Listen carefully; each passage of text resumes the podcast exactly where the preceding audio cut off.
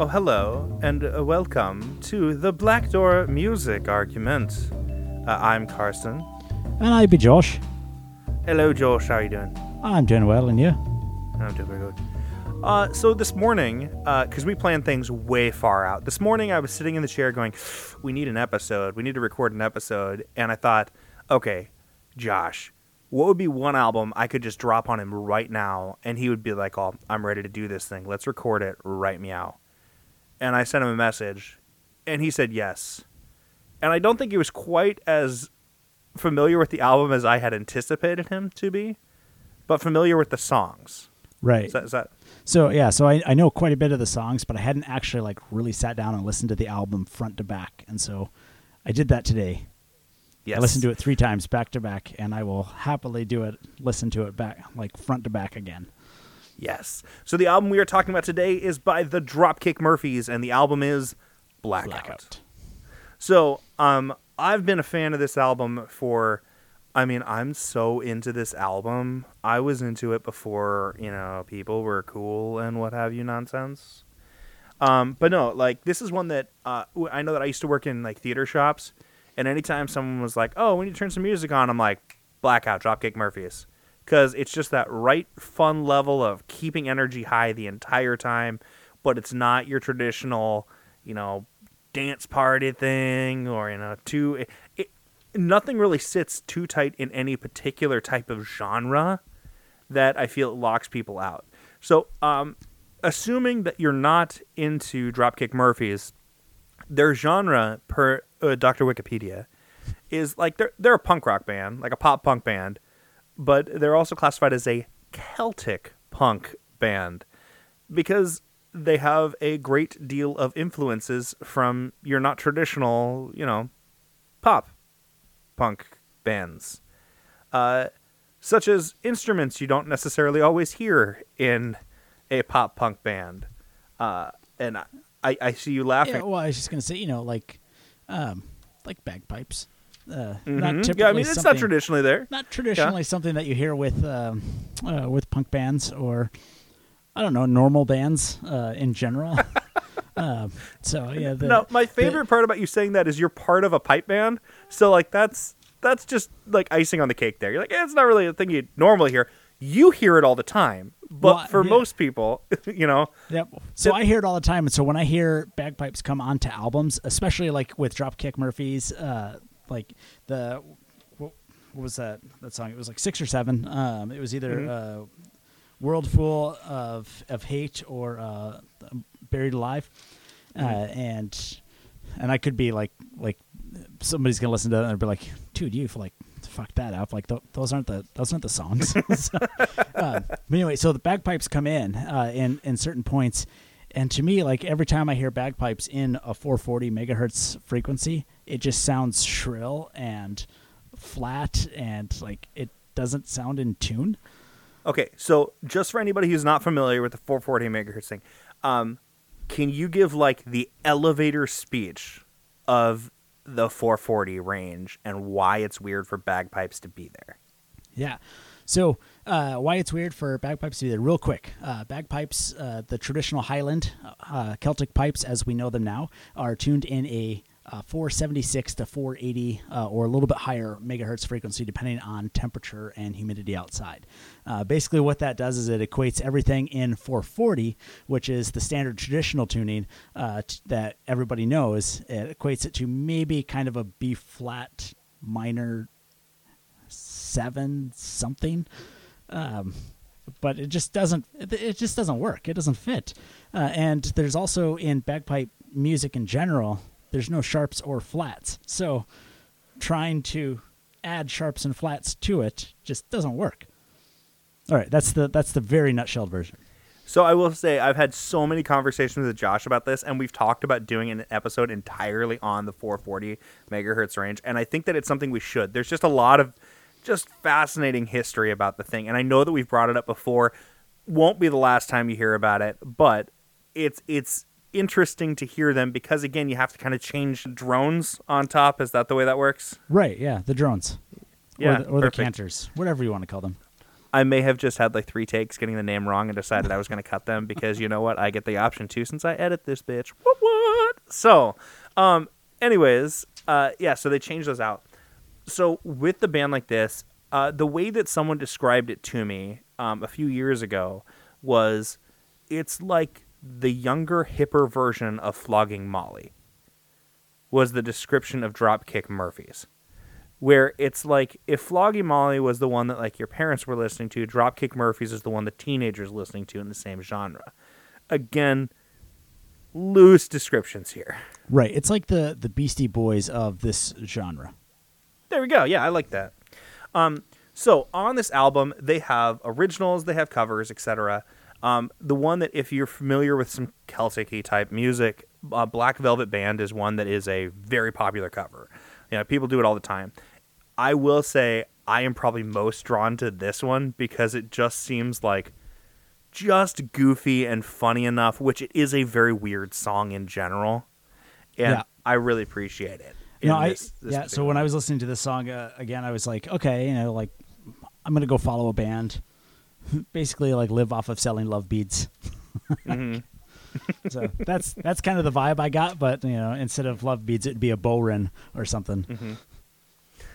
yeah so i mean like this the song is not is not new um but the you know black velvet band is definitely one that if you're not familiar with the song it's one that you just want to sing along to i mean the the it, you need a drink in your hand swaying back and forth with your buddy's arm across your back as you're singing black velvet band and it just seems right Yep, yeah I agree with Um, that. Yeah, and so yeah And one one of the thing I like about each of the songs, they all kind of tell their own story uh, in it, Mhm. uh, and so um, the Dirty Glass, uh, I really uh, enjoyed that one as well. That's number seven on the album, uh, at least from the Apple Music, which today is our sponsor.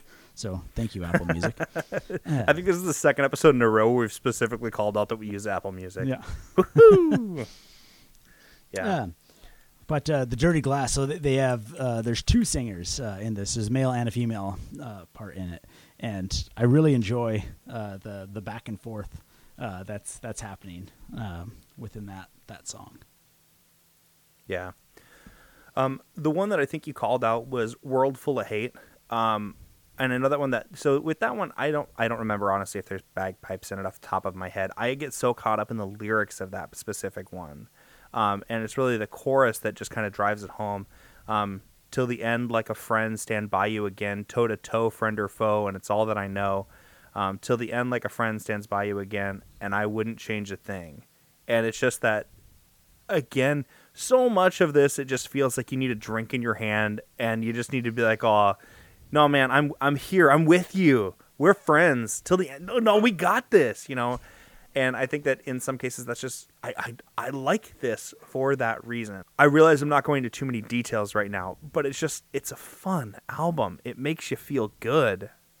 Yeah, it's upbeat and it just there's there's a drive to every song um, with it, and I don't know. Th- this was an album that I'm like, you know, I could I could listen to this for like the next few weeks and have it be the only thing, and I would just really enjoy it, and then I'd still want to come back to it later.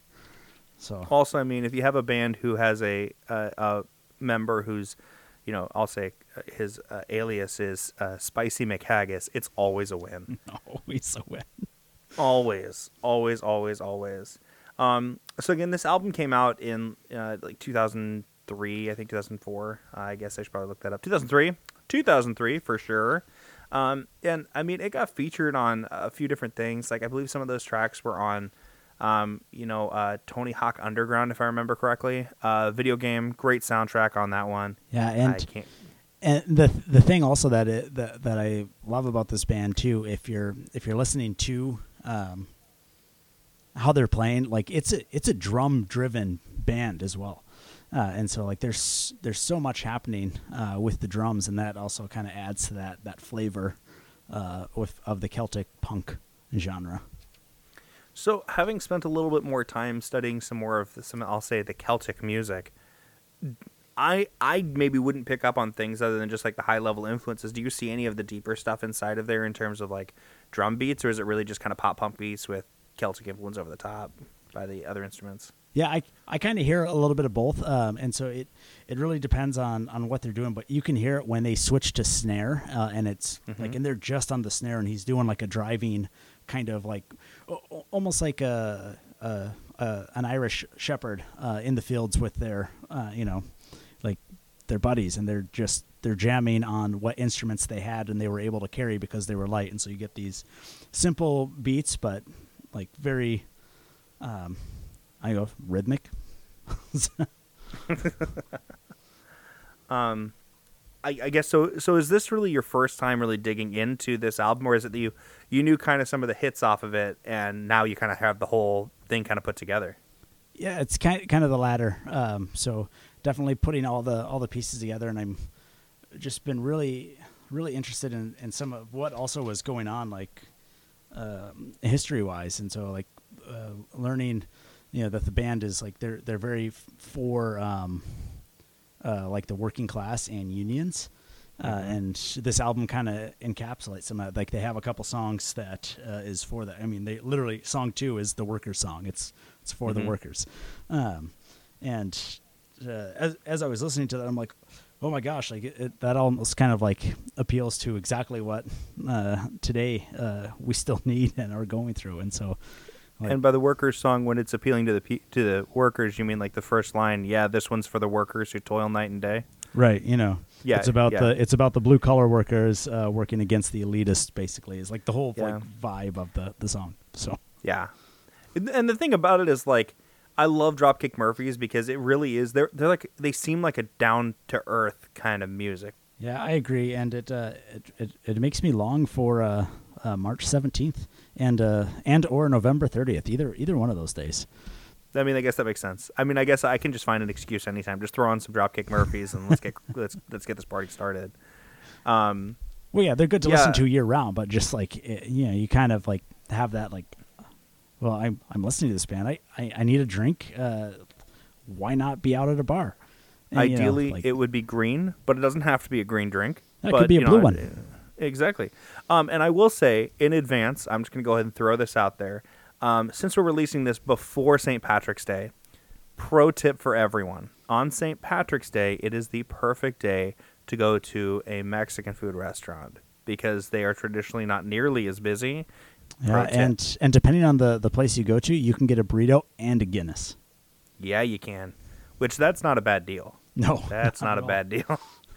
That's the thing that's been missing from Taco Bell all of this time is a Guinness. That's that's what I think of when I think of tacos. All right. Well, you know, I would definitely say give this one a listen to, uh, especially when you're looking for something just to kind of get, get, get the nice upbeat, get going and doing something. Like you get a little amped, but not like too much. You're not going to be sitting here breaking boards over anyone's back or anything. Not that level of like pumped upness, but like it's going to make you feel good. You're just gonna, you know, after listening to this, you're gonna want to like, you know, go do something, but like it's probably gonna be that something is like hanging out with some friends, having a fire, like really a good hangout is what you're gonna want out of this album. It's kind of my thought. Yeah, I would I'd agree with that. Like, this is the one that, as you said, like you want to have a drink and be with people uh, with this album on in the background. This is yeah.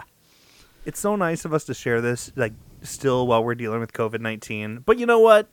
Yeah, I guess it could be done via Zoom, like however you want to do it. You Yeah, know? you know, Zoom party. Keep it safe. Zoom party. Yeah, yeah. All right. Well, do you have anything else to add? No, I guess not. Perfect. Listen to the album. That's good. And as the final track of the album says, uh, "Kiss me." I'm hashtag exclamation point at apostrophe faced, and I've been Joshua. And I have been Karsten. Thank you for sharing your time with us. If you like this episode, we are so sorry. But this has been the Black Door Music Argument, where opinions are always welcome. but are probably wrong. including mine. We provide the best research Wikipedia offers. So tell all of your friends and your mistress. Or your manstress. Or your other token female friends. but not your grandma. Unless your grandma's fucking cool. Make sure to rate and review us on iTunes. Look for us on Instagram. We're not on Instagram. Follow us on Twitter. We don't tweet. Like us on Facebook. Okay, Boomer. Talk about us on MySpace. Or Friendster. Stop trying to out MySpace me. And always remember to clear your browser history. But most of all, Especially important. Super crucial. The ultimate. baby. Baby, it's cold outside.